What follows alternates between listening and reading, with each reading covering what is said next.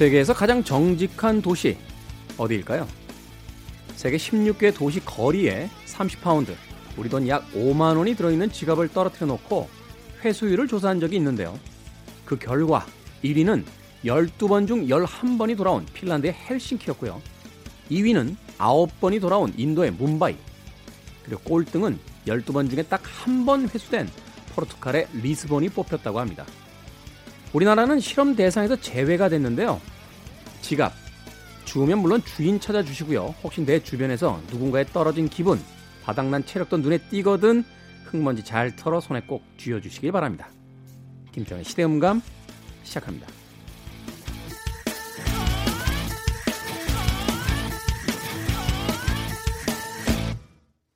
그래도 주말은 온다.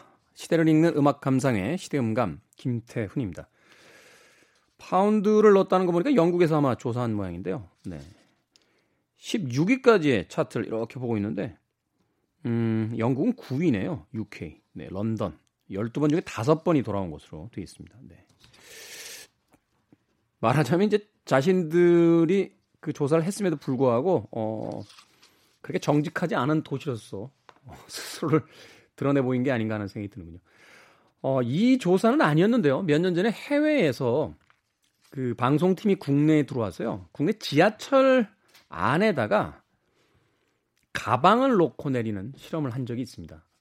다큐멘터리로 아마 보신 분들도 계실 것 같은데 불과 1시간여 만에 말하자면 20개 정도의 가방을 놨다라고 하면 17, 8개가 사라졌다는 거예요. 그래서 아니 한국 사람들 정직한 줄 알았는데 전혀 아니구나. 이렇게 실망을 하고서는 과연 이 실험을 계속할 의미가 있는지 예, 고민을 하고 있었는데 저녁 시간이 되니까 재미있는 일들이 벌어지더래요. 흩어졌던 가방들이 다 한 곳에 모여 있다는 걸 알게 된 겁니다. 그래서 이게 뭔가 하고 그 장소에 가봤더니 지하철 분신물 센터에 그 가방들이 다 들어와 있었다는 거죠.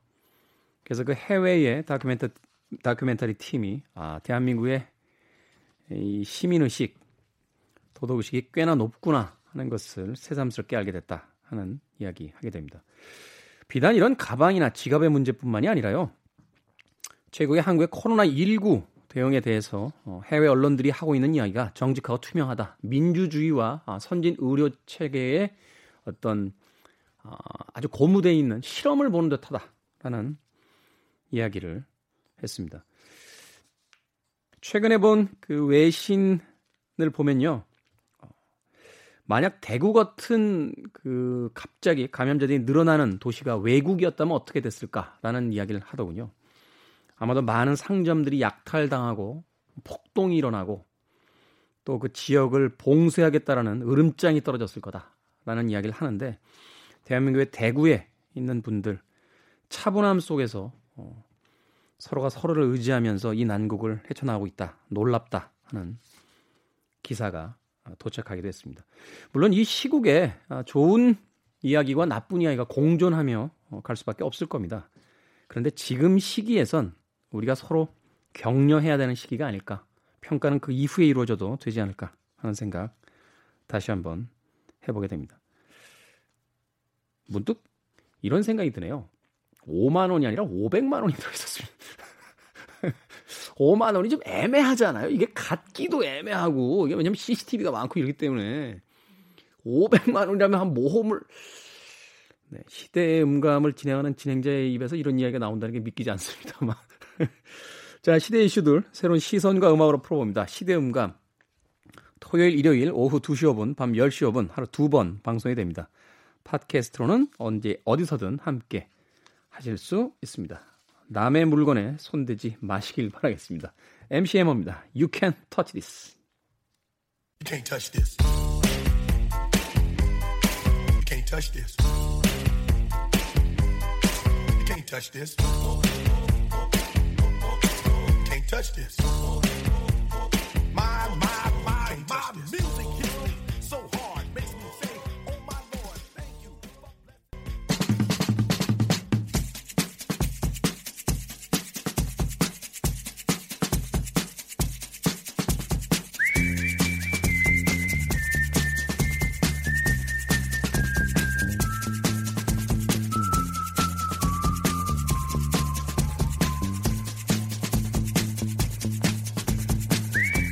한 주간 사람들이 많이 본 뉴스 그리고 많이 봐야 하는 뉴스를 소개합니다.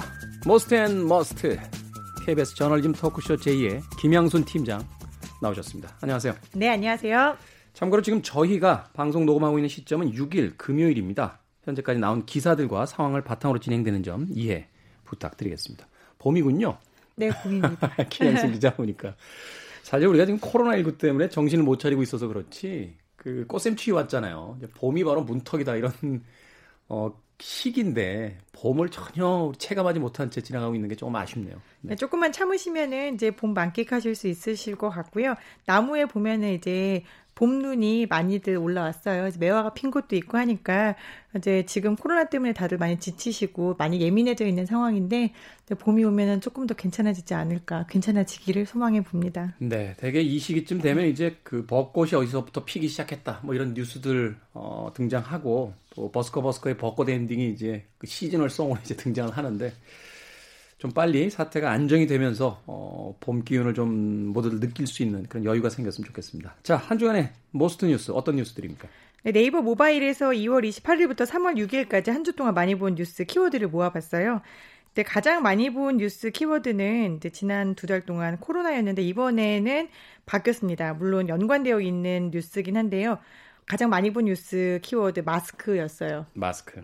마스크가 대란이라고 할 정도죠. 지금 뭐 마스크 못 구해서 난리들이고 그 SNS에 올라와 있는 웃지 못할 유머 중에 하나가 그 지갑을 열면 이렇게 마스크가 쭉 꽂혀 있는 그렇죠. 사진 같은 게 있어요. 진짜 갑부 사진에서 지갑을 딱 열면 그 안에 마스크가, 마스크가 꽉 차 있는 이 마스크에 대해서 사실 이제 질병본부 쪽에서도 그렇고 이제 그 국가에서 여러 가지 어떤 메시지를 국민들에게 보낼 때 이 메시지가 좀 실패했다 이런 평들이 좀 있는 것 같던데요. 네, 이게 사실 마스크가 굉장히 필수품인 것처럼 정부에서 이야기를 한 거죠. 사실 필수품인 건 맞고 한데 처음부터 이제 마스크만 쓰면 마치 모든 바이러스를 다 막아낼 수 있는 것처럼 그리고 절대 빨아 쓰면 안 되고 재사용해서도 안 되고 잠깐 쓰면 버려야 되고 마스크에 손도 대지 말아야 되고 이렇게 아주 처음에 메시지를 보냈을 때 네. 메시지가 마스크가 없으면 안 돼. 마스크 꼭 써야 돼라는 메시지였다는 거죠. 그래서 여기에 이제 국민들이 한 두 달 동안 어떻게 보면은 아, 내가 마스크가 필수품이구나. 내가 살고 있는데 마치 공기와 물처럼 이렇게 생각을 하다가 마스크가 지금 현재 바닥이 나고 부족해지고 이런 사태가 되니까 어, 안 되겠어. 마스크 홀짝 제로에 한 명당 다섯 개씩 살 수 있어. 이러다가 다시 안 되겠어. 한 명당 다섯 개도 부족한 한 명당 두 개씩 살 수 있어. 그리고 홀짝제도 아니고 이제 2부제로 해가지고선 5부제로 해서 일주일에 두 번만 살 수 있어. 그것도 이제 주민등록증을 가지고 와서 네. 주민등록번호 확인해가지고 우리가 건강보험공단의 어떤 자료로 확인을 한다면 네가 마스크를 샀나 안 샀나 확인을 해보고 줄게 이렇게 되니까 사람들이 이거 나에게 분명히 처음에 필수제라고 이야기를 했었는데 이거 통제받고 있는 상황에서 더 이상 이렇게 물을 자 너 물 하루에 500ml짜리 한 병만 먹을 수 있게 되면은 더 갖고 싶어지는 거잖아요. 그렇죠. 그래서 전형적인 메시지의 실패라고 볼 수 있는 거죠. 더군다나 그 우리나라 총 생산 가능한 게 이제 천만 장 정도에서 천한 400만 장까지 끌어올리겠다 이렇게 얘기를 했는데 그렇게 되면 전체 인구에게 1인당 하루에 한 장이 못 돌아가는 거잖아요. 그렇죠. 하루에 천만 장이라고 하면 우리가 5천만 명이니까 밑에 이제 어린 아이들이나 아니면은 병원에 계시는 분들이 마스크를 안 쓴다고 가정하더라도 이제 한 명에게 모두 한 장씩 돌아가기는 어려운 물량이 되는 거죠. 그러니까요. 이게 사실은 메르스나 사스 때도 생각을 해보면 그때는 천 마스크 쓰고도 괜찮다. 이렇게 이야기를 했었는데 이번엔 유난히 그 KF94, 뭐 KF80, 뭐 이런 어떤 그 콕 집어서 어떤 마스크여만 한다라는 메시지가 계속 국민들에게 전달되면서 좀 이런 대란 쪽으로 가는 게 아닌가. 그러니까 사실은 지금 정부 발표가 조금 그 이후에 바뀌긴 했습니다만 도대체 뭘 믿어야 되는지에 대해서 알 수가 없는 그런 난국이 됐습니다. 정부 발표가 가져온 혼선들 때문에 어떻게 보면은 국민들의 마음만 더 불안해진 그런 상황이 있긴 한데요. 지금 정부에서는 약국에서 마스크 1인당 2장씩 살 수 있게 제한을 했고요. 그다음에 월요일부터 출생 연도에 따라서 오부제로 판매를 하겠다라고 정책을 세워 놓은 상황입니다. 여기에서 마스크가 추가로 들어오게 되면은 이 정책도 변동이 될 가능성은 있습니다만 이거보다 더 줄어들 것 같이 보이진 않거든요. 네. 근데 메르스 때도 사실 저희가 따져 보니까 마스크 가격은 비슷했어요. 한 장당 4,000원에서 5,000원까지 올라갔었고 당시를 찾아보면은 당시에는 이상하게 마스크가 부족해서 사람들이 줄을 섰다라는 기사보다는 마스크를 생산하는 업체 업체들의 주가 기사가 많습니다. 그렇죠. 어디 이 해당 업체의 주식을 사라, 뭐 주가가 또 상한을 쳤다 이런 기사들이 굉장히 많았는데 당시에는 병원 내 감염이 주된 원인이었기 때문에 네. 일반 사람들이 마스크를 써야 한다라는 그런 심각성을 많이 느끼지 못했던 것 같고 또 당시에 정부는 마스크를 꼭 써야 한다라는 메시지를 연속적으로 보내진 않았었거든요. 어떻게 보면 이번에는 이제 지역사회 감염 그리고 사회적 거리두기를 얘기하면서 마스크가 좀 더 나에게 필요하다라고 느끼는 마음이 큰데 여기에 대해서 내가 또 많이 갖지 못하니까 더 갈급하게 되고 이런 부분이 있어서 조금만 어떻게 보면은 참아주세요라고 말을 해야 하는 정부 입장도 이해는 가지만 확실하게 실패한 건 맞는 것 같습니다. 네. 메르스나 사스 때 사실 뭐 많은 강연들 취소되고 행사가 취소되긴 했습니다만 이렇게까지 전 국가적 어떤 시스템이 다 마비가 되는 경우가 있었는지에 대해서 한번 뭐 그건 이후에 이 사태를 일단 진정시킨 다음에 반성해 볼 문제가 아닌가 하는 생각이 드는군요. 다음 뉴스 어떤 뉴스입니까? 네, 두 번째로 많이 본 뉴스 키워드는 코로나19인데요. 이게 연관 검색어가 그러니까 희망적입니다. 코로나19 중에서도 항체에 대한 뉴스를 많이 봤어요. 이게 뭐냐면 국내 연구진이 이 코로나19에 대항할 수 있는 항체를 찾아냈다고 하는데요. 한국화학연구원의 융합연구단이 기존에 이제 사스와 메르스 다 감기잖아요. 사실 독감이죠. 그렇죠. 그래서 사스와 메르스를 중화하는 항체가 있었는데 이게 코로나19에도 결합할 수 있다라고 발표를 했습니다. 코로나19에서 스파이크 단백질이라는 게 있는데 이 스파이크 단백질은 이제 바이러스가 세포 내에 침입할 때 바이러스가 혼자 들어올 수는 없잖아요. 네. 단백질을 활용해 가지고 이제 인체에 들어오게 되는데 이걸 스파이크 단백질이라고 불러요. 이 스파이크 단백질하고 코로나 바이러스가 결합이 돼서 인체에 들어오니까 스파이크 단백질을 무력화할 수 있는 항체를 찾으면은 이 바이러스를 중화시킬 수 있다라고 생각을 하시면 될 것 같아요. 네. 이거를 중화할 수 있는 항체를 찾았는데 이게 바로 기존의 사스와 메르스의 중화 항체였다. 이게 사스와 메르스에서 중화됐던 항체가 코로나19에서도 잘 작용이 될 것 같아서 조만간 치료제를 만들 수 있지 않을까라는 희망적인 뉴스였습니다. 그렇군요. 어, 치료제 좀 빨리 나와야 아, 이 그 전문가들이 그런 이야기 하더라고요. 사실은 우리가 그렇게 크게 공포를 갖고 있는 것만큼 치명적이지 않을 수 있는데 예, 일반 시민들이 그렇게 큰 공포를 갖게 되는 것이 예전에 뭐 타미플루처럼 신종플루에 대한 어떤 그렇죠. 약이 분명히 존재하면 그런 공포심이 좀 덜한데 뚜렷한 치료제가 없다. 그러니까 확정된 치료제가 없다라는 것 때문에 이런 공포심이 좀 센 거다. 치료제가 있다라는 것만으로도 충분히 공포를 좀 없앨 수 있다라는 이야기를 하더군요. 자, 네, 네, 신종플루 때 사실은 이게 우리가 감염자 확진자가 70만 명이었거든요. 그렇죠. 근데 신종플루의 타미플루 말씀하신 백신이 나오기까지 9개월 정도가 걸렸어요. 네. 근데 지금 우리가 어, 코로나19 바이러스가 중국에서 사망자가 12월 말에 발생을 했고 지금이 3월이니까 이제 백신 개발의 속도를 좀 내고 있다라고 볼 수 있을 것 같고요. 신종플루 때보다는 훨씬 좀 빨리 개발되지 않을까라고 기대를 좀 하고 있습니다. 네. 그래서 제발 우리의 찬란한 봄을 좀 찾아줬으면 하는 생각을 해봅니다. 다음 뉴스 어떤 뉴스입니까? 그 다음으로 많이 본 뉴스 키워드는 신천지하고 이만희였어요. 많은 분들이 보셨을 것 같습니다. 이 이만희 씨 경기도 가평에서 3월 2일에 기자회견을 했죠. 혹시 보셨나요? 네, 봤습니다. 근데 그 상황을 전혀 이해를 못하고 계신 것 같던데요. 그냥 원고 가지고 나오셔서 옆에 분이 그 말씀하시는 대로 그냥 읽고 들어가신 거 이외에는 뭐 어떤 의미가 있는지 잘 모르겠어요. 네, 기자회견에서 남은 것이 기사들인데 그 기사들을 봐도 어떤 의미인지가 이해가 안 갈 정도였으니까요. 그리고 기자들이 질문을 하는데 기자회견에서 첫 질문이 영생불사를 믿으십니까?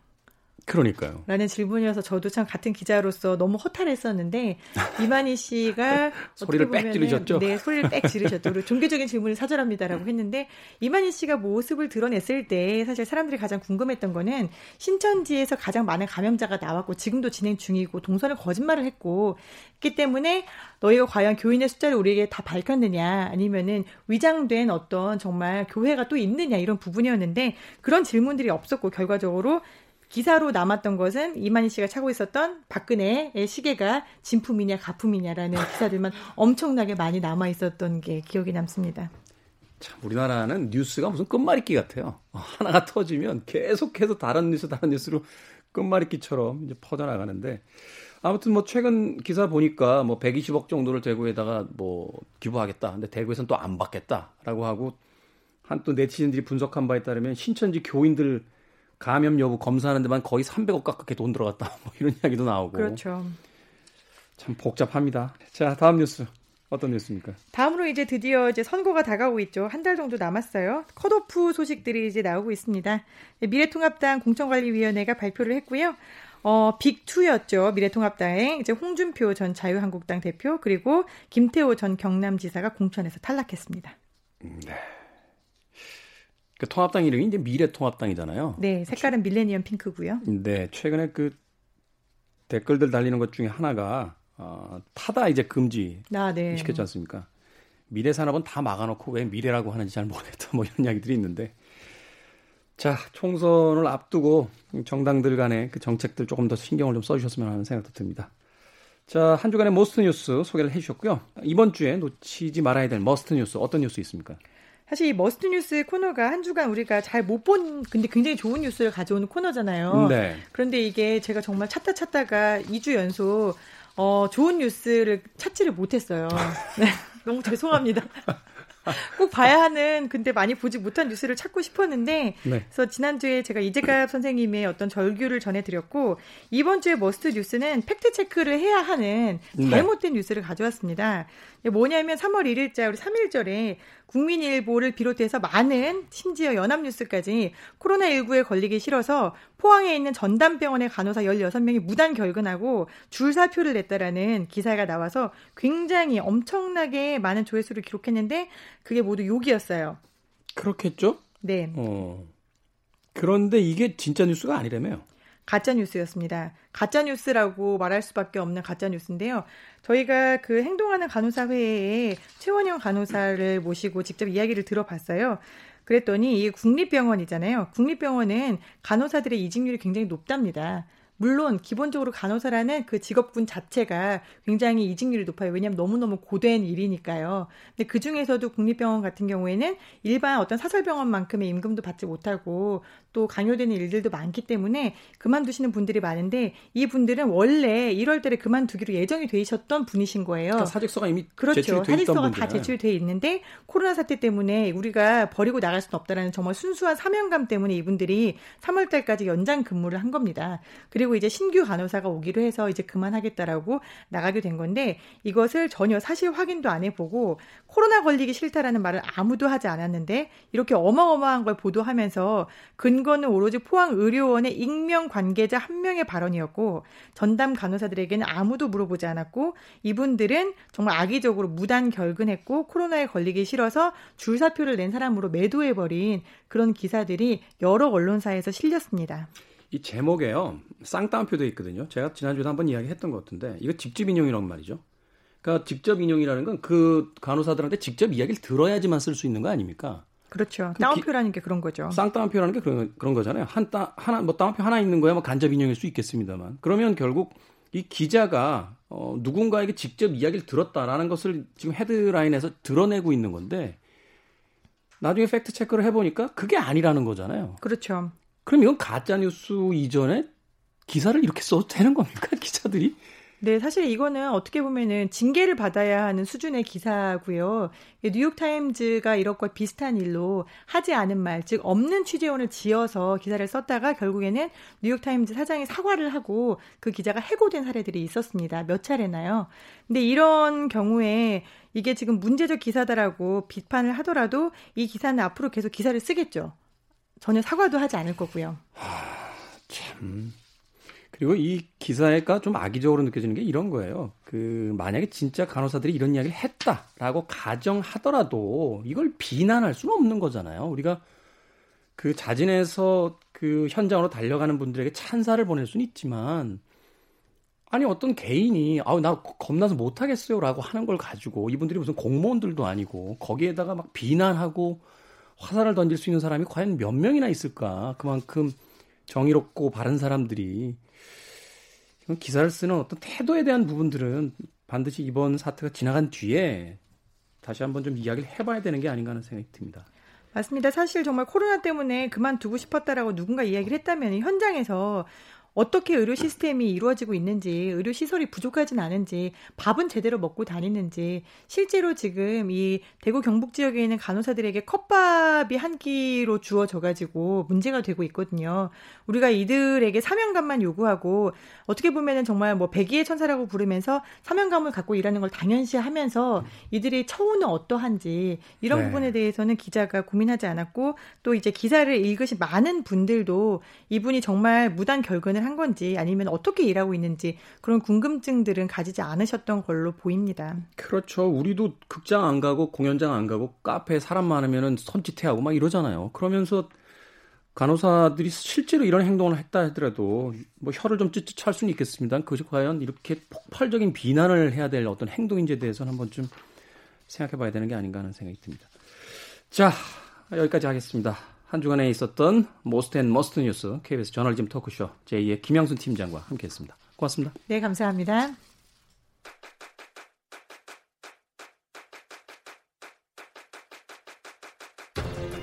그래도 주말은 온다. 김태원의 시대 음감.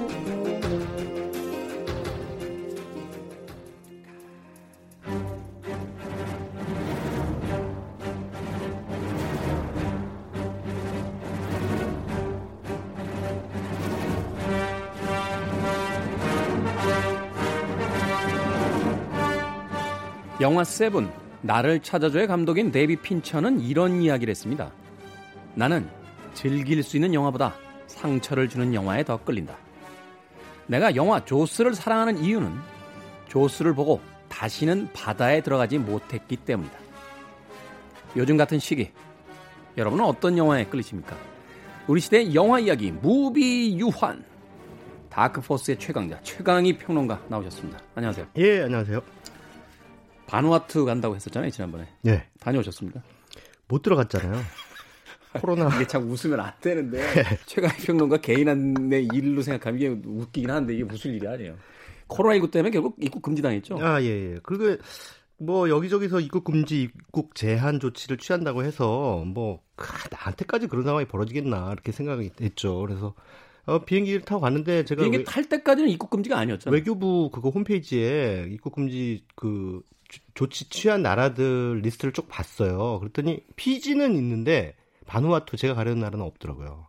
그래서 가도 된다라고 생각을 해서 이제 비행기를 탔는데 제가 호주로 날아가는 동안 이제 바누아투 정부가 금지. 12시간 만에. 예, 예. 그 한국인 그 안에서 여러 가지 일들이 벌어진 거죠. 예. 그래서 도착했는데 이제 환승하려고 갔더니 그 바누아투로 가는 거기 환승 그 카운터 거기에서 transit 카운터에서 예예 너 바누아투에 사는 한국 사람이야 아니면 한국에 사는 한국 사람이야 이렇게 물어보더라고요. 네. 그다음 한국에 사는 한국 사람입니다. 그랬더니 너 못 들어와. 참 이게 무슨 일인지 진짜 그런 걸 현장에서 느끼게 되면 정말 음. 이제 그 전 세계가 하나로 이어져 있고 음. 어, 어느 한 작은 지역에서의 어떤 일들이 결코 지역적으로 끝나는 것이 아니다. 뭐 이런 생각이 한번 좀 깊게 들었을 것 같네요. 그렇죠. 예, 이제는 뭐 완전히 세계가 아주 촘촘하게 연결돼서 뭐 국경 의미가 없이 왔다 갔다 사람들이 하는 그런 세상이기 때문에 한 나라에서의 재난이라는 게 결코 그 나라의 국지성으로 끝나는 건 아니다. 그렇죠. 예. 근데 어. 거꾸로 얘기하면 또 그만큼 지구촌이 이제 서로 이렇게 거, 이 심리적 거리감이 엄청나게 좁아졌다는 얘기죠.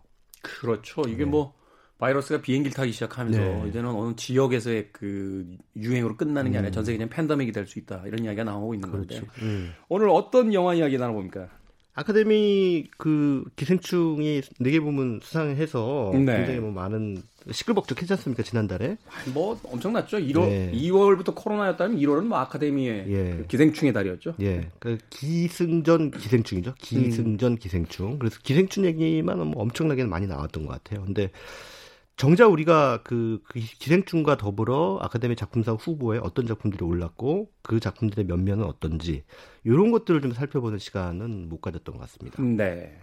그래서 이번에 에, 그런 작품들을 쭉 뭐 안 그래도 최근에는 뭐 물론 코로나 19 때문에 이제 개봉을 연기한 그런 경우도 있습니다만 대체로 다들 지금 극장가에서 만날 수 있거든요. 네. 그래서 그런 영화들을 한번 쭉 살펴보고 그러면 왜 기생충한테 상을 줬지? 라고 하는 것까지 얘기할 수 있으면 좋을 것 같아요. 네.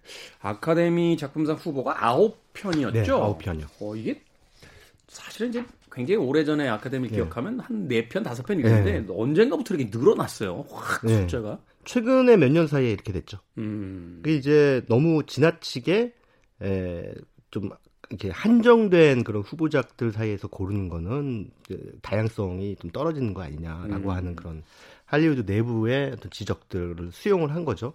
그러다 보니까 뭐 심심찮게 어 보통 일반적으로 아카데미가 선호하는 영화들뿐만 아니라 어 예를 들면 조커 같은 영화는 사실은 이게 아카데미 이거 정확하게 따지면은 슈퍼 히어로물이기 때문에 아카데미에서 이렇게 이를테면 뭐 어벤져스 시리즈 상을 주진 않지 않습니까? 근데 사실 이제 네. 조커가 후보가 됐을 때 받으리라고 생각하는 사람이 아무도 없는 게 네. 미국이 이제 총기 규제가 없는 나라기 음. 때문에 총기를 사용할 수 있는 나라기 때문에 네.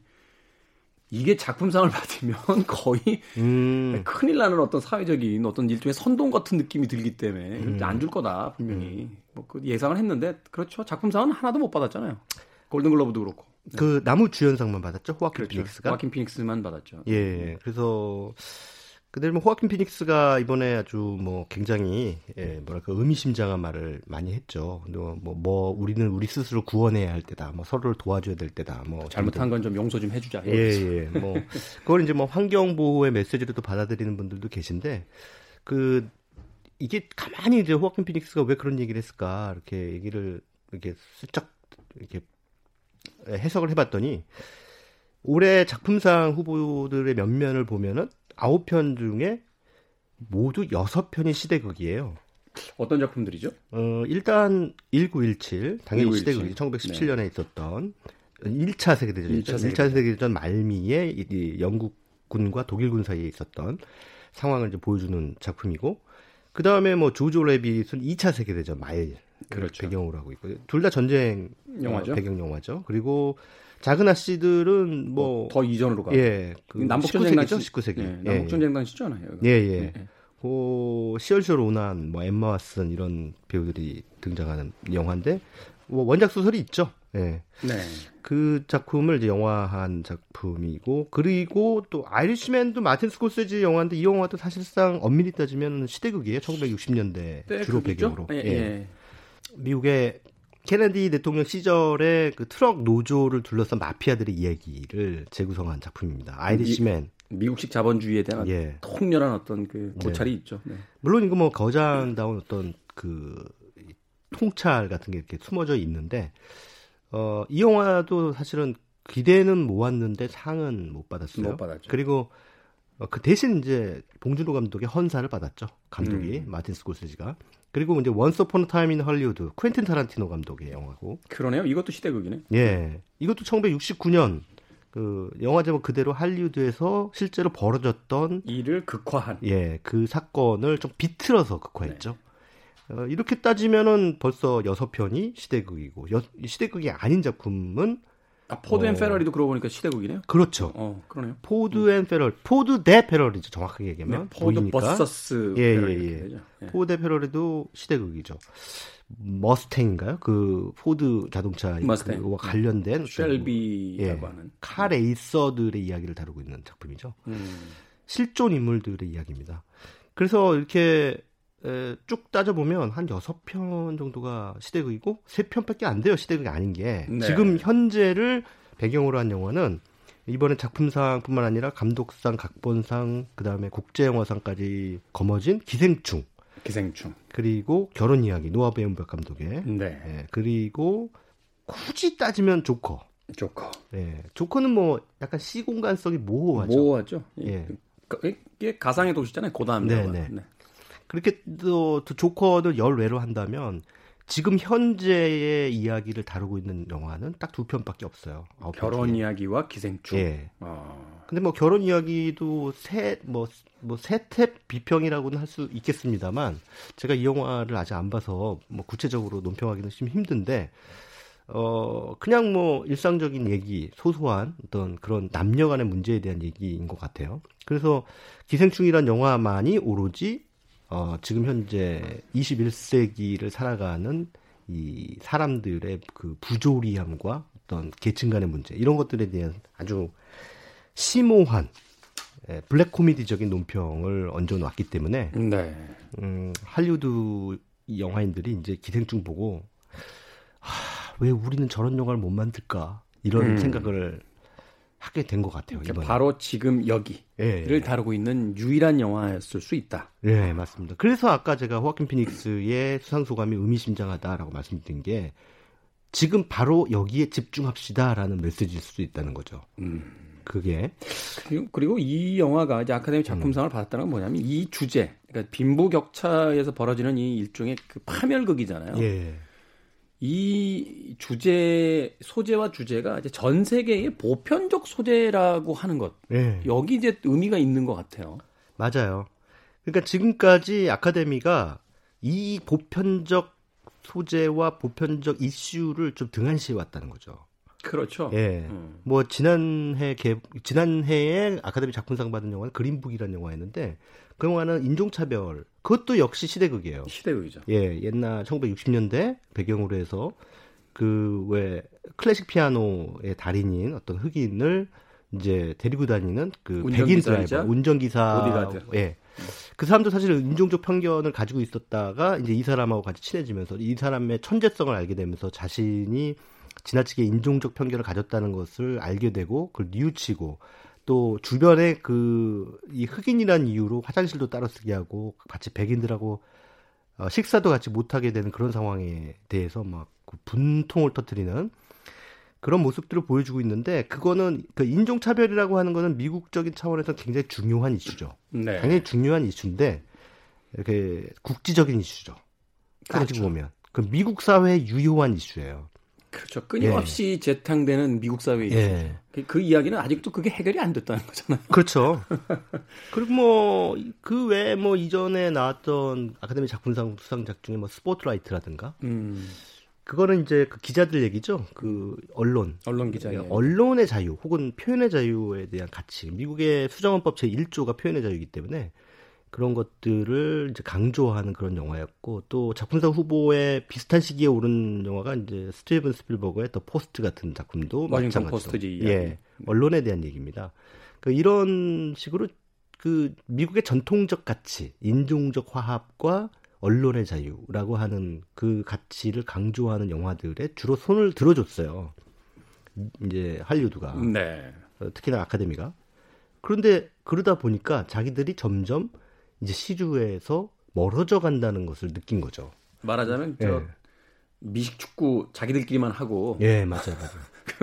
전 세계에서 미식 축구 하는 나라 거의 없는데 예, 그냥 자기들끼리만 좋다고 막 뭐- 그리고 야구도 그렇잖아요. 막 자기들끼리 월드 시리즈 막 미국 사람들끼리 하는데 월드 시리즈라고 막 하고 이런 어떤 좀 뭐라 할까 자기 우물에 갇힌 음. 음, 이런 어떤 음, 영화제에서 좀 벗어나려고 하는 어떤 몸부림 같은 것이었다. 그렇죠. 그러던 그 미국인들이 우물한 개구리라는 것을 사실상 딱 꼬집었던 게 바로 골든글러브에서의 봉준호 감독의 수상 소감이었지 않습니까? 자막의 1인치. 음. 예, 그것을 벗어나라. 그러면 더 훨씬 더 많은 세계가 당신들에게 열린다. 음. 이거는 뭐냐면 이제 우리나라 분들은 잘 모르시는데 미국 관객들은 자막 자기네 있으면- 나라 영화밖에 안 봐요. 자막 있으면 극장에 안 오잖아요. 예. 그러니까 그래서 그 수상 소감 이후에 뭐 미국의 많은 그 쇼 프로그램이나 이런 데서 자기들끼리 야 그러고 보니까 우리 자막 있는 영화는 안 본다. 그렇죠. 예, 예. 그래서 그 자막 있는 영화의 그 시장 점유율은 한 2%도 안 돼요. 나머지 한 98%는 다 미국 영화입니다. 그러니까 미국인들은 미국 영화만 봐요. 사실 이제 BTS가 그 빌보드 차트 막 진입하면서 네. 최근에 좀 일반적인 어떤 현상처럼 보이긴 합니다만 음. 미국의 그 빌보드 차트 같은 음악 차트에서도요 네. 영어를 안 쓴 그 음악이 1위에 오른 경우가 음. 제가 지금 정확하게 세보진 못하겠습니다만 BTS의 경우를 다 합치더라도 네. 아, 1위까지 올라간 거는 다섯 곡이 안 될 거예요. 야. 다섯 곡, 열 곡 사이가 안 될 겁니다. 음. 어. 그러니까 가끔씩 아주 특이한 그 미국인들도 뭐 종종 그왜 이탈리아 음식이라든가 아니면 뭐 일본 음식이라든가 이런 것들도 먹지 않습니까? 네.